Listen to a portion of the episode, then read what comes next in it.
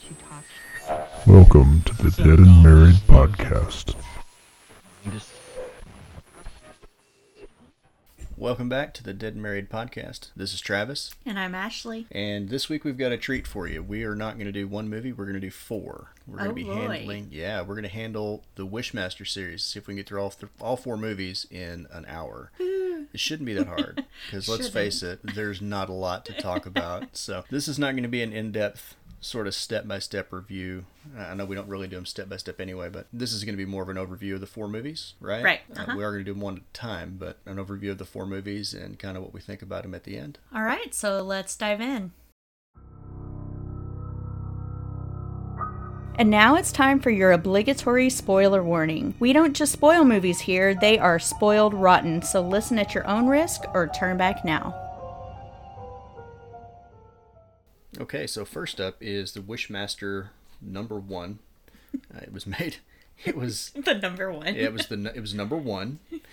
So first. it was made in 1997, directed by Robert Kurtzman, uh, written by Peter Atkins. Now this is the only one that Peter Atkins actually wrote, right? All the other three were based on these characters, but Different writers. different yes. writers. And for those of you who don't know, Peter Atkins also wrote some of my favorite films ever. First three, four, first four Hellraiser movies. So he already had some writing pedigree behind him, whether or not you enjoy those, but I enjoy Peter Atkins' writing. And Robert Kurtzman, we may know this is his directorial debut because he is best known from his work in KNB Effects Group. Okay, so kind of the quickie version of the the plot is uh, an ancient jinn gets trapped by some 1100s uh, Persian wizard, and eventually the gem that he has been, the fire opal that he's been captured in, ends up in the possession of this woman, and she unwittingly releases him. And it after that, it's basically him trying to collect souls and get her to make three wishes so he can bring his evil jinn brethren to Earth. So that's a that's a very rough synopsis of the movie. What did you think about it? Well, I know that you've gotten on to me or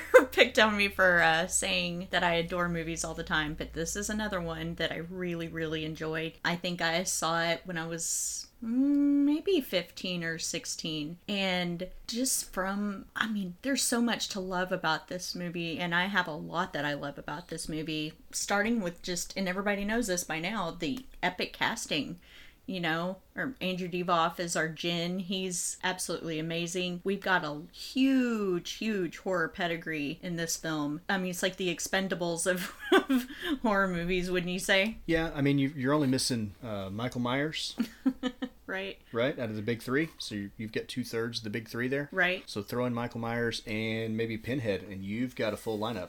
You Yeah. like a whole basketball team there. Yeah, we've got Robert Englund, Ted Raimi, Angus Scrimm, Joseph Pilato, Buck Flower, Reggie Bannister, Kane Hodder, and Tony Todd, as well as little random Easter egg cameos by Robert Kurtzman himself, Howard Berger, and Tom Savini in an uncredited role. Yeah, um it surprised me that they didn't credit Tom Savini, and and I don't know. Maybe he's bigger now than he was then, but I guess it's kind of hindsight. Yeah. Knowing that he's kind of one of the godfathers of horror, at Yeah. least from an effects standpoint. Exactly. for him to be uncredited in a movie. But yeah, I agree. It's got sort of an all star cast. So I like the first one. Mm-hmm. I do like the first one. I think the cast was good. It's, I don't know, it didn't seem to be self aware, I guess. The movie didn't, right? Because clearly it's not a big budget movie. Right. But they had a B movie budget, mm-hmm. and they kind of acted that way. Some of them, mm-hmm. I, I don't know. Out of those, like Kane Hodder. His performance was a Kane Hodder performance. He's really good at Jason. You know, we like the Hatchet series. I think he's good there. But I think this one might have been a little bit earlier in his career, wasn't it? Yeah, I, I mean, well, I don't know. He'd been working for like a long time up to this point, but um, But not as an actor. He was acting as a stunt man and a Right. a, a main character. Jason that never speaks. So Right. it's like anything else. I'm not. I'm not gonna dog on Kane Hodder. It's the No. more you practice your craft, the better you get. Right. Yeah, and the guy's tried. He's done a lot, especially in recent years, trying to hone his craft and become a better actor. Yeah, but uh, Robert Englund as the collector Raymond Beaumont. He's it just was- great. I don't know. I have a hard time taking him seriously as anything other than Freddy. I just I always see Freddy. Yeah. Every well, time. I guess I Um, can separate myself because he, even without the makeup, he always comes across sinister and, you know, like there's just something under the surface He with just kind of him. looks evil. He does. I always find him very enjoyable. And one that um, I don't know, he's not really under the radar. Angus Scrimm played the tall man in the Phantasm series, and he's our narrator. Yeah. I feel like that was kind of a waste too, because you only get to hear him one time. Yeah. Well, admittedly, Phantasm is not really my jam. I mean, I've seen the first one. I've tried to watch it several times, and I just can't get into Okay, it. Okay, but there's still kind of a cult following for oh, those absolutely, movies. absolutely. And the guy's got a good voice. Yeah. So as the narrator, he And I- he's creepy AF. he's creepy. I could I could Boy. With, this is one of the few times I'll say I could have done with a little more narration. Yeah. because it was good. I like Tony Todd. He was it was sort of a bit part. It wasn't really a cameo, but you get from Tony Todd. He was what a bouncer or a doorman. Yeah. something like yes. that. A, yeah, security guard or something. And uh, he delivered Candyman. But Tony Todd's just got that's just who he is. It's kind of like Robert Englund. yeah. When I when I hear Tony Todd or when I see him, I hear and see Candyman every time. Yeah, So which is really kind of sad because he's a theater actor. I mean, I mean, I feel like whatever role he plays, he absolutely commands his audience. Like you're as soon as you hear his voice, you know that you're in for something good. Or I mean, at least in my opinion. He's he's got such a great presence. and somebody that's not one of those horror alums that's in this movie is Vern Troyer. it's so weird. So for those of you that don't know, Vern Troyer was Mini Me. yeah. Um, and he actually, when the, the creature is forming, Uh-huh. you know, at the beginning of the movie, at least in the present This age. isn't even my final form. Yeah, he is. He's actually listed as creature stage one. So Wow. Mini Me was creature stage one, and then George Buck Flower. The guy's been in everything. So if you look at his IMDb listing as an actor, the guy's got like a hundred movies in there. Uh-huh. Um, and he's done everything. He's done horror movies. He's done like background characters, which is I think normally what he does. Right. He's done porn. That's Um, interesting. Yeah, I mean, Uh, if if you're a big uh, John Carpenter aficionado like myself, you know that he's usually a bum or something in the background of you know like They Live and and he didn't disappoint. He's a bum here. right. I, I don't know how you get typecast as a bum, but he he does it well. He does. He does it very well. And you also have Joseph Pilato, which he made like I would say it was a cameo role. It was a very brief. He's like the guy operating the what what do you call that machine crane or whatever. Yeah, he was the drunk crane operator. Yeah, that drops the- kickstart the whole movie. really. Yeah, and he, I know him. Well, I guess everybody knows him best from Day of the Dead. Um, you know, choke on him. That's like he was such a dick in that movie. like he was the guy you love to hate. Yeah. And we also have Reggie Bannister from the Phantasm films. He's like the big hero from that whole series, the Ice Cream Man. and again, this is not my not my jam, so I can't tell you a whole lot about him except that I do know that he is our main protagonist in the Phantasm series. But now you probably can tell us quite a bit about the executive producer. Yes, our executive producer of this film is the horror meister himself, Wes Craven, who, of course, you know, has brought us almost every single horror classic that ever was and spawned two of the most successful franchises in horror history, being Nightmare on Elm Street and Scream. So here's something that I find interesting about this whole thing. The fact that Wes Craven was involved and that this movie was made in 1997 and released in 1997. What year did Scream come out? 96. So he was just coming off of Scream Mm-hmm. and he executive produced this. Again, I like the movie, but if you look at the quality of Scream versus what got invested into Wishmaster, You know what? they're not equal. You know what? They tried. I actually, and I'm probably gonna get a lot of hate from this, I actually like this movie better than I like Scream. Oh, definitely. I mean, Definitely. I've, I've never been one that's big on the, the like the teen horror movies though. You know, like I'm not a big fan of Scream. You think you're gonna get some hate. I'm not a huge fan of the big three, and you know this. you're gonna get hate from me. I know, but you know this. I, I just the whole teenagers going and having sex and doing drugs and getting killed thing. I just I'm over it. It's they you know they do it right the first time, Yeah. and then they make 17 sequels. and I'm done with it. I don't know, but I don't know. I just really think that with Wes Craven's name attached to it, and I did not know this until we did did our research on it that Wes Craven was attached to this movie. really? Uh, yeah, it was kind of disappointing. I I mean, I think it says Wes Craven presents like in the title read. card. I don't read. I tell you what, the one thing that did sort of impress me about it that I do think beats Scream is the score. Ah. Henry Manfredini. Yeah, I feel like Scream has that typical, I don't know what you'd even call that, but it felt like all the 90s teen slashers that came in the wake of Scream, they all had the same score. But Harry Manfredini, however, um, is probably always going to be best known for his score work in the Friday the 13th series. I mean, I've watched movies that weren't Friday the 13th that he scored, and I said, "Oh, that's Harry Manfredini," because it just has a very distinct sound, you know. It sounds Manfredini-ish. I guess. But yeah, it's very high pitched piano stuff. I don't know, it's hard to describe, but definitely his scores are always impressive, at, at least to me. And in particular, at the very beginning of this film, this is very bombastic, just foreboding score that you get over Angus Scrimm's narration. And so you're like, oh, what am I about to get into here? And you know what? The opening does not disappoint. No, no. The opening is No. very good. So, so moving into that, let's talk about your favorite parts of the movie. What do you like the most about this movie? Oh my gosh. Like I said, first time I saw this, I was like 15 or 16 years old. My horror history had, had not quite picked up yet. I mean, I'd seen most of the big three stuff as a kid, but this is where I started branching off and trying to add more to my internal catalog. And the opening scene for me, man, I was just like, that's it. I'm, whatever happens after this, I don't care because I am fully invested. I mean, those first 10 minutes of this movie are just amazing. All the practical work, all the gore. It's, yeah, I don't even know how to describe that. So this was probably one of the best horror movie intros I've seen. Oh, yeah, for sure. It uh, well, you said it earlier. K and B basically did this, right? I mean, Yes. were they were they K and B then? Yeah, yeah. I, I think it was much later when they disbanded and uh, Okay. Gregory Nicotero went off and did Walking Dead and all that stuff. Okay, but yeah, they went to work. On, Yeah. on this movie. And I the, the love intro, the very beginning, so you get that whole I don't know, it's almost like uh, what was that Hellraiser three in the in the Oh, club, the nightclub scene. the nightclub scene. oh, yeah, you for get sure. it sort of at the beginning of this movie, and you get it at the end, but better. And maybe that's because of Peter Atkins' writing, you know, because he wrote both of those films. Definitely get Hellraiser 3 vibes from, well, I, not even just the beginning. You get it for, I would say, a pretty good portion. You can you can see the similarity in the writing between the two films. It feels very familiar.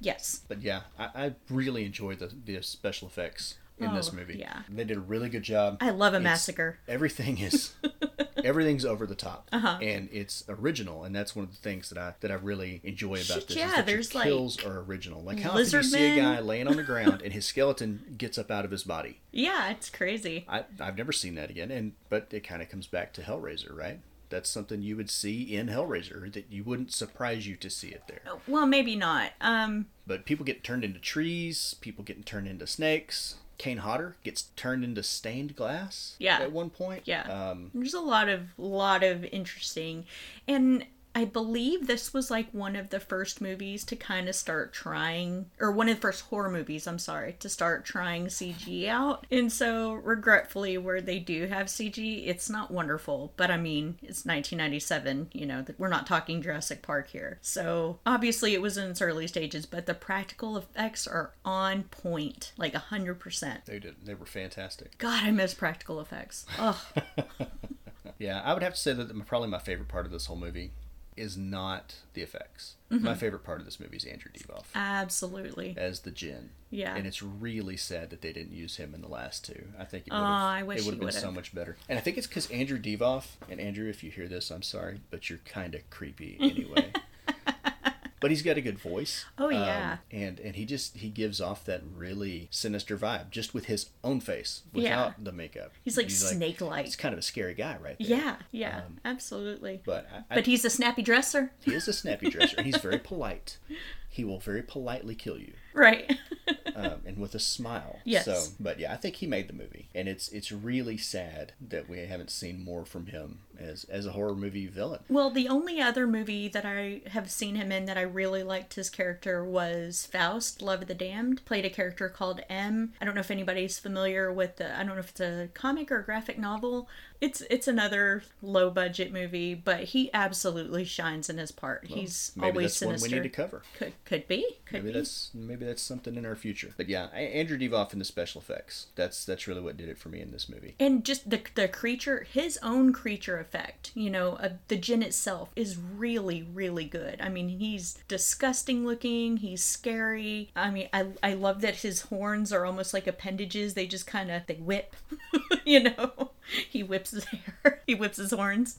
I don't know Well, no, I, I get what you mean because there are several instances there where uh, you think, well, it's a horn, but then they kind of come come down the back of his head and over his shoulders, Mm, like dreadlocks almost. and they're they're kind of like wiggling a little bit. It's like Jabba the Hutt's tail, you know, it's sort of moving around a little bit there. But it's interesting. Character creation was very good. The kills were very good. Absolutely. Overall, this movie's a watch for me. you Yeah. know? I mean, it's it's not perfect. It's not going to win any Oscars. Some of the acting choices, you know, were eh. But I actually thought everybody did pretty well with what they were given. I mean, I I was sold on it. I believed it. So uh, I know some people's criticism is that they didn't like the ending. They thought it was too easy. But It was. It was too easy. I mean, I don't know. I guess I'm going to defend it because it's like, I thought that was like the smartest thing she could do. Like, yeah, it doesn't destroy him per se, but I mean, it's out of, out of her hair, so that'd be all I can do. He is. She just created a problem for future generations. And while I would, while I would love to say that it is a very simple end, Mm-hmm. so for her to just wish that what's his face, the crane operator, hadn't been drinking that day, so the statue never get dropped, and essentially the whole movie never happens, right? Right. It feels lazy, but at the same time, if you look at how he has granted wishes throughout this entire movie, Uh-huh. I don't know how else you get out of it. You know what I mean? Yeah. Like I don't. I, I, it it feels like a lazy ending, but I don't have a better answer Yeah. To defeat the Jinn I mean, I'm not a scriptwriter. because everything that everyone else has wished for has ended badly for them. Yeah. So while I, I don't care for it, um, I feel like it probably made the most sense. Right. I guess I'm not creative enough to come up with some other way that she could have like weaseled her way out of it and killed him. Because um, in one movie, somebody wishes for him to kill himself and he shoots himself in the head and his brain just grows right back. Right. So I was happy with it. I, you know, I felt satisfied. I got what I wanted out of it, and it kicked ass. Yeah, I, again, it, it's kind of like the Dark Tower series, right? For any of you listening who read Stephen King, the Dark Tower, you read the last book. There's you get to the end, what Stephen King intended is the end, and he says there's like an afterward that says, "Don't read anymore if you really like me." Well, I read anyway and read the, the ending that he wrote, and I hated it. Uh, but at the same time, Did you I throw the book out of your car? I was I was sitting, yeah, I was at lunch. Reading it in my pickup, and it made me so mad. The ending made me so mad. I'm not going to spoil it for anybody. If you haven't read it, it's worth it. Read it. If Renee listens to this, she's going to know exactly what I'm talking about because I'm sure she's read it. I got so mad at the ending, I threw the book out the window. It was like a forty dollar hardback. I started to leave it there too. oh, come on. I was going to leave it in a parking lot, um, but at the same time, I don't know how else they would do it differently. And I guess this one kind of fits the same way. I th- I personally think that it was a brilliant ending, but what do I know? I think we are we are definitely a minority in liking this movie because if you look at the rating on IMDb, the user reviews, it gives it a 5.8 out of 10. And sadly, this is the highest rated one of yeah, well, what do they know? nothing. They know nothing, Jon Snow. so, I guess we could move on to the second one. Ugh. Let's see Okay. if we can wade through number two. So, Wishmaster 2 Evil Never Dies, directed by Jack Sholder, and I think it's once again written by Peter Atkins. I could be wrong. Actually, I think Jack Sholder did write this too. And you may know Jack Sholder from the infamous Nightmare on Elm Street Part 2 Freddy's Revenge, but I don't know a whole lot in his filmography. Maybe The Hidden, which I've never seen. I probably should. But He also did Alone in the Dark. Oh yeah, that's right. That Jack Palance movie. I have which I haven't seen either, but I have heard of it. So there's not a lot for me to love in this movie.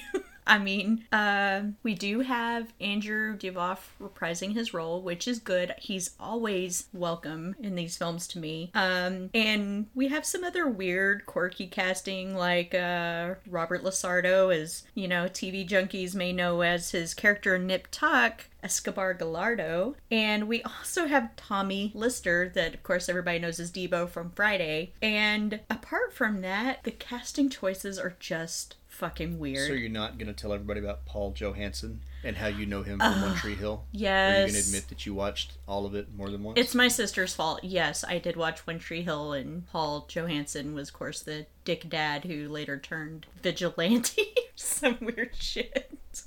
But to be fair, I've only watched that series one time, so. You still that you don't get out of it. you can't get away from that. That's something you can't undo. So, Travis, let me interrupt you. You got anything fun for us for part two? Ugh.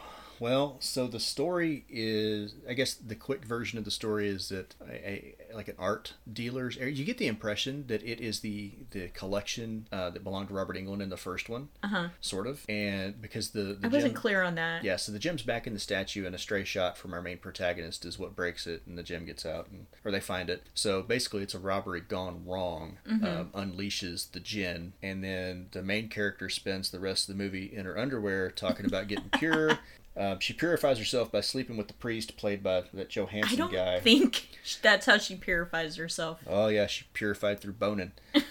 and that's it. That's the whole thing. She runs around in her underwear and you have your, your kind of final showdown. So on the plus side, this one still features some like really out there kills. Like there's a guy that literally fucks himself, which is highly entertaining. If you've not seen this, I suggest you do. It's gonna be the last one I suggest you watch. But there's like ninjas and there's like another huge massacre scene in a casino, but it just didn't quite capture the same magic for me as the first one did. It didn't land as well. So the practical effects I think were still good, Yeah, They they, were were, still they were decent. even though K&B didn't do this one. Mm-hmm. Looking at you know, your makeup department, your effects people, it wasn't anybody that I, I really recognized. I don't. But they still did a good job uh, with the effects. The movie just didn't. I don't know. It just didn't have the same feeling, I guess, as the other one. Maybe it was the casting. Andrew Divoff's still great. Yes. If anything, I almost enjoyed his performance in this one better than the other one. Here's the deal: like when he's in prison with that weird, creepy smile on his face all the time. Yeah. It was almost a comedic performance, Yeah. but you really get to go deep into his creepiness. He really does ham it up sometimes, but in the best possible way. It is. And, and so I, I enjoyed that part of it. Outside of that, this is a terrible movie.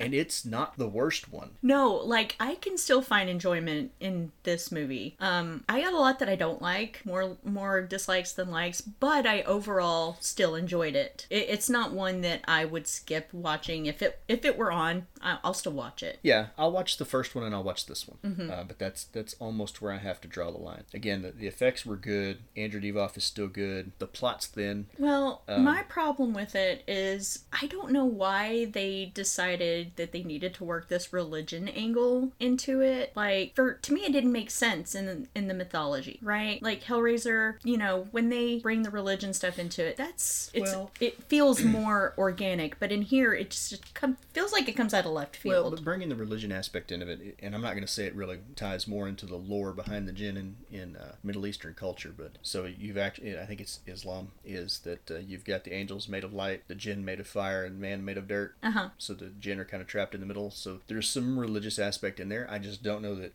they they just didn't do it right. Like they could have worked religion in there somehow, just not the way they did it. Not like American Not Christianity. Dick Dad Vigilante guy from One Tree Hill being a priest that's boning the main character to purify her. Well, to be fair, he doesn't bone her until like three quarters of the way of the movie. But we're supposed to go on this journey with her to make herself pure because she's she's trash. She's a trash human being. You know, she's killed people, she's robbed people. There's nothing redeeming about her. But wait, if she sleeps with the priest and takes out her nose ring And cuts off her pinky. and cuts off her pinky finger, then she's pure and she can go defeat the jinn. If you say so. Okay. I didn't say so. The writer said so. And I just I couldn't understand why. I mean, did they have 13-year-old boys write this movie? I mean, because she's basically in her underwear for the entire movie. See, I wasn't joking about that. She really is. She's wearing like a midriff top and underwear oh, and like, rolling around on her bed. Not in a sexual way necessarily. Clearly, the writer intended for it to be that way, but yeah, she spends most of the movie I'm at sorry. home running around in her underwear. I And just, can't take her seriously. It's not even like Final Girl running around in your underwear like the monster's chasing you. She's just hanging out. Yeah. And I don't get it. I, I don't understand how any of that forwarded the plot. I mean, bless her, she tried. I just couldn't take her seriously as a character because it was just all that dramatic, uh, rolling around in bed. Oh, um, my underwear, somebody save me. Just like, uh, rolled my eyes. Yeah. it was this movie just didn't do it. Again, if it's on, I'll watch it. But it But just- only for Andrew Divoff. Yeah, that's basically it. Yeah. I wish I could just slow dance with you one time out in the yard. Such a weird line. What the hell is that line anyway? I don't know. That doesn't even make sense. So he goes from prison to a casino. Yeah, right? that- well, here's the deal. Like the the guy that he was in prison that was like telling him, "Hey, you want to grant wishes? Here's some people you can grant wishes to." Yeah. So he ends up at the casino. So they do write it in there to like give him a pathway to capture a thousand and one souls, right? I can't And that he's got to capture a thousand souls or something like that. To, Yeah. So that when the third wish is granted by the the person that summoned him, then he can bring his evil Brothers. brethren to. Uh, into the into our world, so they do provide a pathway for it. They just didn't sell it very well. Mm-hmm. I mean, you go like it's one shot, you're in prison, and then we're like fade to black, or it's a wipe, you know, Yeah. transition into now we're in a casino, and I'm following this guy around, and all these people wish they could win. So, and I mean, and at one point, doesn't isn't there a woman who starts like she has coins falling out of somewhere? Oh, right. She has coins falling out of her butthole. Yeah. it's very But weird. again, Some weird choices. it's some weird choices. Some of the worst CGI ever. yeah, are you talking about like that plague, that yeah, locust the plague, plague? of locusts, where it's just like a bunch of black dots flying around on the screen. yeah. It doesn't make sense at all. Right. But again, the thing that entertains me about that scene is that some of the kills are good, and Andrew Divoff because he's got that bizarre grin on his face the whole time. Yeah. And didn't you say like most of this cast apart from like Paul Johansson's not obviously he's done other things, but didn't you say that like the majority of this movie and starting forward are like softcore porn actors? Yes, yes. So if you go and you try to find the filmographies for a lot of these folks, this one's not as bad, but in three and four, there's a lot of softcore porn in there. Yeah. So uh, I'm just thinking it might explain some of the acting choices. There's there's Is, is the main protagonist a softcore porn actress? No, I didn't see anything like that on hers. Uh, but there's a lot of them where the title of the movie they were in is just one word, and then it doesn't show the cover art for the movie. So I'm just assuming that they can't. Uh-huh. But when you get a movie title like Scandalous and there's no box art, like you, you kind of know. So not like chubby O'Toole stuff, just No, no, like no. This was, all, this was all like Marilyn Chambers crap. Some of them even starred with Marilyn Chambers, so or in some of her movies. So yeah, that does explain some of the acting that you get in these movies. They're real people, it's- not paid actors. Yeah, no, they're real something. overall, Go know. ahead and see it. Just- I would say go ahead it. and see it. watch the first one, watch the second It's one. still entertaining. um, yeah, you'll be entertained by it. If nothing else, you'll get a good laugh. You'll get a laugh out of some of the bizarre choices that they make, and you'll get a laugh out of uh, watching Andrew Divoff wander around like he's high. and of course, the dude fucking himself. And a lawyer who got told to go fuck himself. So he does. That's actually pretty great. Yeah, it's pretty hilarious. So, what do you say? You ready to move on to the, the downhill side of this? Okay, well, you say downhill side. I still think there's one that has a little merit. I- But go ahead. Let's move on into part three. All right, so number three. This is Wishmaster 3 Beyond the Gates of Hell, made in 2001. So, the quick overview, and this is going to be way too long anyway for the content that's actually in this movie. I think this is the one you hate the most, isn't it? Yes, absolutely. So, the Wishmaster returns, and it's a he's on a, a college campus who finds the jewel inside a puzzle box that her professor's got her working on. Funny puzzle box. and then once he gets released, he disguises himself as the professor, um, kills people all over the campus, um, and is in an effort to force the protagonist, Diana, to make her three wishes. Um, at some point, she uses one of her wishes to summon the Archangel Michael so that they can use the Michael sword to Oy. kill the Jinn, um, and she attempts to sacrifice herself to save her boyfriend who is possessed by Michael. So then she can wield the sword and she kills the Jinn. That's the whole movie, and it feels like that still took too long to talk about. this is a terrible movie. What do you think about it, Ash? Well, this is like. This one and part four were filmed back to back, and it shows. Like, you can tell that these were just afterthoughts. Like, And this is where you really get into they recruited softcore porn actors for this movie. And you can tell. And it's shot like a soap opera. It looks like a soap opera. Yeah. So the next two are directed to have same director, Chris Angel, and you feel like you're watching soaps. I mean, honestly, they feel like that that level of quality. And when we get to part four, part four for me has its merits. Maybe it's because it's a different writer, but I don't have anything I like about this movie. Like literally, not one thing. What about you? No. this movie has no redeeming qualities whatsoever. I have a lot of things I hate though. and, and if you go, here's the thing though, if you go look at Chris Angel's filmography, um, he did movies like Wishmaster 2 or 3. He did 3. He does number four, and he does a ton of movies that you've never heard of before. and I think that there's probably a reason for that. So it, there's just nothing good about this movie. The effects were not up to par. Andrew Divoff is not in it. Like that's Yes. the main detractor. Like honestly, I might like this movie if Andrew Divoff had been the Jinn. okay, I'm lying. I still wouldn't like it even if he'd been in there. I would would've like him. I would like him. I would still not would like this movie. Yeah, but he could have made this movie better. But they recast the Jinn, Yeah. Um. and they used John Novak. Yeah, which I've never heard of. I mean, not So he no does- he does this nothing against the the, next one. actor. I've just never heard of him before. Yeah, I had never never heard of this guy before. I don't know of anything that he was in, but, it just overall was not good. The plot was flimsy. The effects just weren't where they needed to be. The uh, the Jinn they did different makeup, or the, the whoever did the the costume design. Like you can, it's still the Wishmaster, but it looks a little bit different. It's not on par it looks with less slimy and scary, and a little more Power Ranger villainy. Right. Exactly. that's that's that's a good analogy. Um, You can tell that some of his parts are made out of foam. Yeah. like, or you, I don't know. It's and it's just awful. The only one that I think did a good job is uh, Jason Connery. He was the guy that played the professor because he really can sell being a creep. Oh well, that's true. He is a really good creep in this movie. He's a skis. He really is. He just wants to sleep with all of his students. But honestly, he, he probably gets what he deserves because he gets killed and uh, Fairly Jinn, quickly. Jinn takes him over. Yeah. But it's just not good. No, it's not a good it's movie. It's really not. and it just it's downhill right until you get to the point where she's what in the church having that showdown and she summons michael with one of her wishes and at that point it's no longer downhill it's a free fall you've been tossed out of the airplane without a parachute it's going down as fast as you can possibly go down it's terminal velocity Yeah. So, like I said, I have a lot of complaints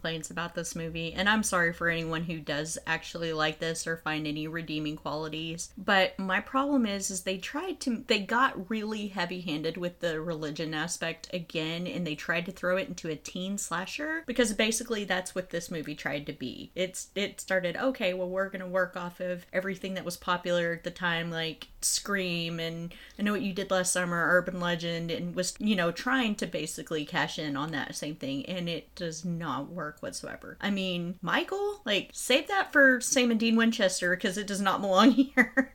No i don't even know where they got this idea Maybe the prophecy, but Maybe. you know, you're you're taking Viggo Mortensen, you know, who did an amazing job as Lucifer, and trying to get a bunch of teens that you see in every other teen movie around that time. well let's put this in perspective though Apples so and oranges. Okay, but the writer, um, Alex Wright, he was the writer for this movie. And other than some low budget horror movies that you probably find them on Shudder, and a couple of them that Hey, don't knock like, Shudder. I'm not. I'm just saying, not every movie they have on there is the best. I'm sure. You got a couple of them that look like maybe they're sort of in that Marilyn Chambers area, and outside of that, it looks like a lot of Lifetime movies. Yeah. Like that's those are the ones that he seems to be known for, like The Perfect Bride and The Mistletoe Inn and Hope for Christmas. And I feel like maybe after maybe it was after this movie he decided that his writing style lent it more to Hallmark Channel than to horror movies because this just didn't work. The story didn't work at all. I don't know. I mean, we do have like if you are into the teen slashers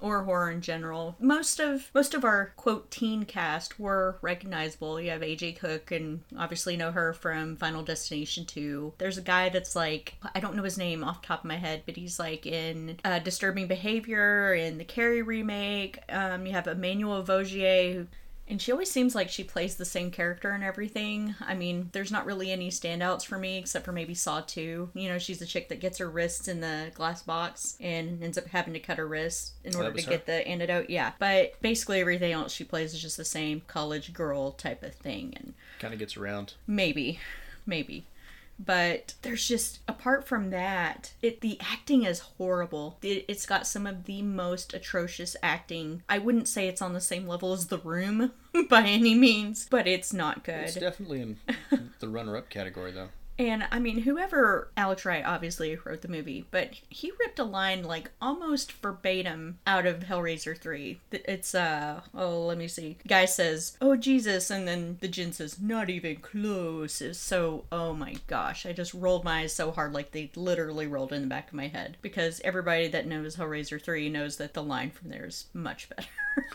So it's kind of like maybe he was just trying to pull off of some of Peter Atkins' other work. Maybe. I don't know. It didn't work though. Um, some of the most stupid dialogue and when the actor who ends up becoming he plays two roles. He plays the protagonist boyfriend but he also plays michael. I guess he's his vessel if we want to talk supernatural again. But he once he turns into the michael character his line delivery and tone of his voice is just god awful like i was ready to turn this movie off. I mean it was such a slog to get through honestly. Yeah, and even as Michael, he didn't put up any better fight than the boyfriend without Michael would have. Yeah. He was pretty ineffective as an archangel. Yeah, I think maybe they just didn't know what to do with it. the whole movie not. feels clumsy. It does. There's continuity errors. It's just it's a lot and it's not it's not any good. This is not, is not one I would suggest to other people. The the makeup is bad. I mean, pick your thing. There's a lot to choose from. If you throw a rock at this movie, you're going to hit something awful. Every time. Every Pretty time. much. So I guess at the end of the day, what we're saying is this is not a movie worth This is watching. one you can skip for sure, unless you're just a completionist like I am. Yeah, and even though it's it's not mid series, it's kind of close to the end. This is not one where you're going to miss lore or anything like that Oh, by skipping no. the movie. No, they didn't uh-huh. add anything new, bring anything new to the table. No, they really didn't. one. And, and I know that there's some movies like that. You can't really omit one in the middle of the series because then you might miss something that is pertinent later on. This is not that movie. It really has no redeeming qualities. It really does. And I hate to say that because I'm sure a lot of people worked hard on it, but I'm Oh, not the only one that feels that way because the user rating on IMDb is a 3.6 Yeah. out of 10. I think that's the lowest one of the four. um, but I think number four is not a whole lot higher than that. So without further ado, let's move on to number four. So, Wishmaster 4 The Prophecy Fulfilled was released in 2002, immediately back to back with part 3. I believe there was like a couple of months between the two, is what I read. So, that's like, wow. Like, they didn't even waste any time. Yeah, and they recast it. I mean, Chris Angel must have already had all this lined up. Somebody had a plan. Yeah. That we're going to do this movie and then we're going to do this movie because there's no way they did all the casting and got a writer on board and all that stuff in that small amount of time. So Right. that means that there wasn't just a ton of thought put into it. and you can kind of tell when you watch the movie. So what's give us the the overview. What's the story about? So basically, this girl and her boyfriend, he's been in an accident where he's uh, paraplegic, and she they're trying to win a lawsuit. I guess I, I don't think they're ever clear, like against the maker of the, of the motorcycle that he had the accident on. I don't know. They're they're suing somebody. Yeah, and their attorney ends up gives her a gift, and it's inside it is the gem, which gets released. It's another puzzle box Is it? sorts. yeah, sort of. It's like I don't remember. It's like a star or something. Yeah. So basically, kind of the same story we're accustomed to, but this time with a twist. Now, Travis will probably say this one is still shit, but I actually kind of find some redeeming qualities in this one. I found it more enjoyable, definitely, than the last one. But Travis, why don't you tell us what you liked about it? Nothing. Nothing. I like nothing about this movie. so you know, before I said that the other one, like you, you're on, you're kind of on a downhill, and then you get knocked out of the airplane and it's a free fall. So the only difference between this one and the last one is that somewhere in that free fall, you found the ripcord to your parachute. Like you are still going straight down and fast. it's just. My biggest issue with this, okay, I got a lot of issues with this. My biggest issue with it is that they tried to turn it into a love story, oh, right? See, that's one of my. That's actually what I like about it. I hate that about it.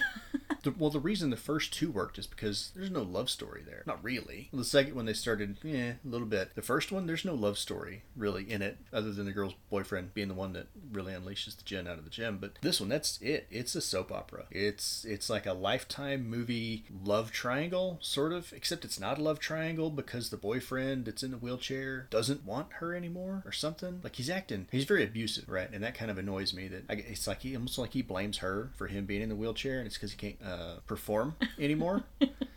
like that was the whole relationship was based on that for him and now he can't so like he's pushing her away the whole time and then he gets pissed off when she goes away i don't know it's just the plot's terrible i hate this movie what about you Well, all of those things that you just talked about, I actually found refreshing this time around because I felt like at least they tried to do something a little different. It wasn't just wash, rinse, repeat. You know, I will say that yes, it does feel very soapy. Um, it feels very Skinamaxy because the TNA is ramped up to 11 in this one. I mean, there's like a lot of sex, there's a lot of titties, there's like strippers. I mean, it's it's a lot where it's like, okay. So, are we just assuming that females are not watching these movies at all because I don't know. But the flip side of that, if I can be superficial for a minute, is that this is the first time we actually have an attractive vessel.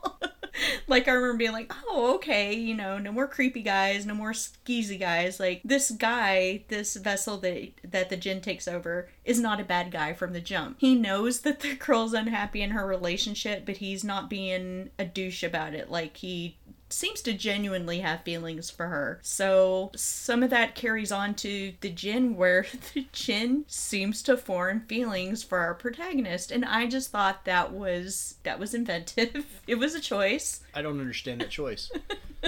I don't. So the the actor, the, the character, the lawyer, he felt that way. So somehow, somehow, this evil Jinn cuts his face off and puts it on, and now all of a sudden he has the same feelings. Like that doesn't make sense at Maybe all. not. It didn't work like that in any of their movies. Maybe not, but there's a lot of plot holes in this series, like a lot. There's so many. But like I said, I actually kind of found that I found it more entertaining and more. Uh, what am I thinking? It was it was more easy to follow or get get into than the last entry for sure. I don't know if it was easier to get into. I can say that I, I probably maybe I don't hate this one quite as much as I hate number three, and I think it's because it doesn't feel as serious to me, or at least the Jinn, who is still played by John Novak, is it doesn't feel as serious. He's not quite as serious. He's got you know they throw a couple of one-liners in there from him. Uh, they're not good enough for me to know what they are and be able to repeat them, but you know there's a couple of lines in there where you kind of get a chuckle. Now they take Yeah. the Power Rangers special effects up to eleven in this one. like I'm not kidding. He is so bad. You just have to see it. Like I can't describe how much it looks like he's wearing a foam rubber suit because I'm sure he's wearing a foam rubber suit. I felt like the the overall story was just better. Maybe that's just me. I, It's ob- just- it's obviously just me. But the one thing that I thought was hilarious was the casting choices because along with our vessel being more attractive, it was like they cast a catalog of models for the entirety of this cast. Like, I think I even remember when we were watching it, you were like, oh my gosh, what is the deal? like, they just had a thing with like these dark haired guys and, you know, very chiseled jawlines and all that. And instead of working a Michael angle this time, they decided to work in a Highlander storyline. I don't remember. They just have this guy show up out of nowhere with a giant sword, and he's supposed to track down the Jinn. And yeah, what's he? The hunter? Is that what they call him? so, yeah, He's Connor like- MacLeod of the Clan MacLeod, and he's gonna come kill the Jinn with his sword. There can only be one. I, it just none of this movie worked for me. None of it. It was silly. I will give it that. But apart from that, I don't really have anything that I really liked. Other than that stuff, big drawback for me was the boyfriend character because all, you had to listen to his incessant whining and brooding for 90 minutes, and it just got so old so fast. I was just, I was so over that character. I mean, this was the first time I actually rooted for the Jinn, and I'm like, go ahead, take your lady, like, get rid of this cripple here. Oh, I can't believe you just said that. My issue with him was just this. He just wanted, I don't know, I want to say attention, but that wasn't it. He really just wanted to to live in his own misery, and he wanted Yeah. to take her with him. And what long term relationship is strictly based on sex? I mean, do feelings have nothing like. Well, apparently he could not love her unless they could have sex, Right. Or something. Or I he mean, thought she that was she couldn't. taking care of him, and like, Yeah, I just, I don't know. if that's not really love, I don't know what is. weak to me. Like, my dick don't work. And then we're man. supposed to believe that at the end he comes back and tries to save her. I don't know. I mean, at that point, would she even want to really be saved I wouldn't. by him? I wouldn't. I don't know. Like, I mean, if in her position, I would have been like, "Listen, you just keep being this hot dude, and I'm staying with you. You're like all powerful Jinn guy. Yeah, right? I mean, just kick Like, this dude to the he curb." offered her a lot of shit, too. Like, we can live in paradise, and I'd be like, all right, I'm Yeah. okay. And the worst part is, is that even after Just don't made, turn into that Jinn guy. Yeah, she made. What was it? Was it a wish? Did she make a formal wish for him to be able to walk again? Yes. And even then, he was still a dick. Yeah. Because his didn't work. Yeah. And I don't. I don't know. Yeah. Like I said, I just didn't. I didn't like this movie at all. I guess from a maybe a production standpoint or whatever, it's not quite as bad as the other one. I don't know. It's still it's a, pretty it's a, bad. It's such a fine line. It's hard for me to say which one's worse. Uh, If you look at the the reviews, it's a it's a four out of ten. So Yeah. it's it's point two. Slightly better. than part three. I wouldn't even call it slightly. That's such a fine line there. It's well, just- for you, but for me, it is slightly better than the last one. I, like I said, I I enjoyed the story a little bit more. I was more engaged in this one than I was the last one. The last one, like I said, just felt like such a chore to have to sit through. So overall, out of the four, number one, watch it or skip it. Watch it, buy it, Number two, uh, watch it, number three, skip it, and number four. watch it, free on Prime. Oh, I can't go with you on either one of those those last two.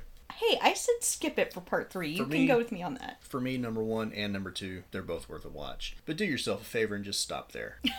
just just don't. You're not. It's it's gonna be what 90 minutes of your life that you can't get back times two. So just don't. They're terrible. But uh, that that's gonna just about wrap it up. What did you think of the series as a whole, like in general? I like the idea of it. I think it was a good idea to begin with because the jinn, the whole Middle Eastern culture necessarily, but the mythology Mm-hmm. Is, is not something that's really been explored, at least in media or Well, not, you know, not so- in movies. Apart from Robin Williams, Yeah, yeah. I mean, that's that's really it. But yeah. they haven't really done much of it, and I think it's got there's some interesting stuff there. Um, It's an interesting I just- premise. I just feel like it didn't get fully explored with this series, and I know that there was talk of, of doing a reboot, and I think Alexander Divoff wrote a script actually for a remake, but I don't think it ever happened. I think it's got potential, but it's kind of like a couple of the other movies we've talked about. It needs it needs a good director, it needs a really good writer, and they need to throw some money at it. I think I think there's a good foundation there in this idea. They just haven't fully realized it yet. Right. So if Andrew Divoff came back, yes, I would be the first one in line to go watch another Wishmaster movie. It is a really good premise. It's an original premise, I feel like, using it in horror aspect as opposed to singing blue guy. Well, and the Um, thing is, is that in addition to writing the script, he said that he would like to do it again. Yeah. He would be he would play the Jinn again, the Wishmaster again. Yeah. But I, I don't know. Even even with him in it, I don't know that I'm interested in watching another bad edition of it. I, I think I still would, but only if he was in it. Yeah. So I guess that's my opinion is the series as a whole pretty pretty good, pretty interesting story or idea. Um yeah, wasn't executed well. But like I said, if they're on, I'll watch them. I own the first one, of course. Be sure to let us know what you guys think about Wishmaster or the Wishmaster series as a whole. Do you have favorites? Do you hate them? Are they hot garbage? Let us know. Yeah, and if there's something I missed in the last two, Wishmaster three and four, that make them a good movie, please let me know. I would love to see something redeeming in one of those two movies, but I don't think you'll find it. So that's going to do it for us, guys. I want to give a quick shout out to our content creator of the week. And that honor this week is going to be bestowed to Dr. Wolfula. You can find him on YouTube, and for the last 10 years, he has offered a plethora of content from movie reviews to play along or watch and play games, um, horror unboxings. He's got multiple characters and he's hilarious. He's so knowledgeable. He's very good at what he does and he's just overall a good time. And if there's something you love, he's more than likely covered it. So be sure to get on YouTube or his Discord and check him out. All right. Well, we'll see you next week when we cover the 2020 film PG Psycho Goreman. And I cannot wait to get into this one. Yeah, even I like this one. I love this movie. it's going to be a good time, so y'all have to come back and see us. Oh. Bye. Bye. You have been listening to the Dead and Married podcast. Ten dollars was